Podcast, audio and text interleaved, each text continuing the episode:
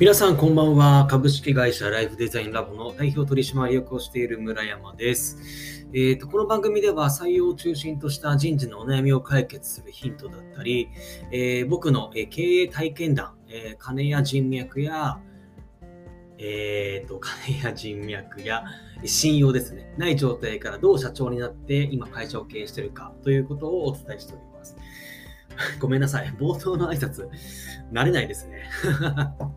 えっと、今日なんですが、えっと、すべてのコンサルタントへのお願い、そしてコンサルタントを活用するときの、うーん、選び方というところですね、ちょっとお話ししていけたらと思ってます。で、いろんな僕、中小企業様とお付き合いさせていただいて、まあ、多くがですね、あの、まあ、老舗のある程度、えっと、会社を建ててもう何十年、まあ、いわゆるこう、後継者の方々が多いんですよ。はい。で、あの、いわゆる都内の会社さんとか、ちょっとベンチャー、スタートアップとか、あの、そういう、何ていうの、いわゆるビジネス感度の高いといいますか、最先端の会社さんとはもうお付き合いがなくて、どちらかというと、もう地方の老舗の会社さんが多いんです。で、もちろん経営コンサルだとか、まあ、あの人事コンサルだとか、いろんなコンサルタントが入っている会社さんもあるんですが、やっぱりよく聞くのがですね、やっぱりコンサルタントだけだともう、うーん、なかなか難しいと。アドバイスだけいただくとか、こういうふうにしていきましょうとか、確かにすごくそれもよくて、いろいろ、ね、会社のこれからの経営についてあ、じゃあこうしていこう、ああしていこうというふうに、コンサルタントからアドバイスもらったりとかすることによって、何か見えるものはあるものの、やっぱりもうほとんどの会社で聞くのがね、で、それどうするっていう、うちの会社で、じゃあ実際それ実行するためにどうしたらええねんっていう、まあ、そこがね、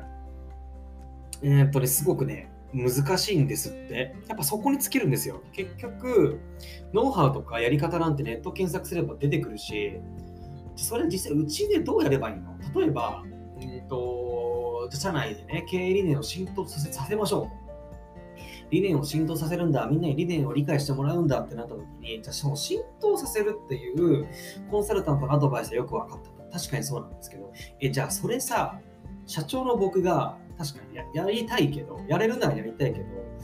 伝えるのがなかなか下手っぴなんだよねとか、どうしたらいいか分かんないんだよねっていうお悩みが非常に多いんですよ。本当にそうで。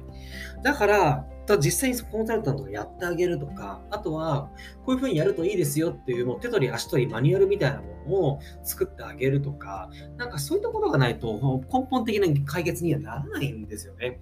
これ本当にどの会社さんでもほとんど言ってます。なんで、実際こう手を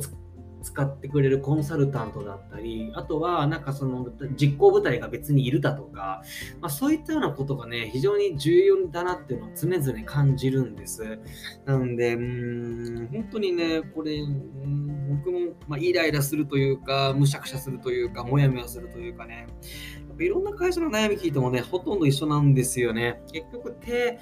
手足動こう代わりにやってほしいとか、なんかじゃあどうどうする、実際どうすればいいのっていうところがね、非常にお悩みなんですよね。なんかそこをね、こう、まあ、コンサルタントなんてま腐るほどいるし、そこをやっぱりこう、なんだろうな、できる人が増えればいいなっていうふうに思うし、だからこそ僕は、うちの会社の差別化としてそこやってるんですよね。実際に代行してあげるとか、実行部隊がうちにちゃんといるとかね。もそうだし、経営理念の浸透とかも私が代わりに喋ることもあるんですよ。実際にね。もちろん、理想を言うなら、自社で全部内製化してちゃんとやるっていうことが理想ではあるものの、一番最初の駆け出し、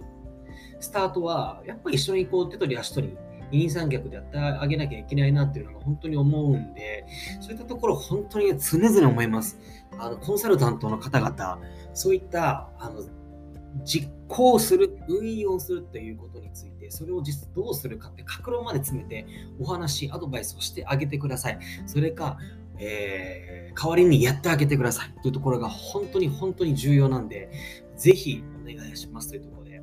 あの今日もまた似たような話を聞きました。だから、今日はこんな内容をお届けしようと思って収録しております。はい。ではですね、今回はコンサルタントを活用するときのポイント、あとは全てのコンサルタントへのお願いということでお届けしてきました。え最後までお付き合いいただきましてありがとうございます。皆様のワークライフがより充実することを祈っております。ではまた。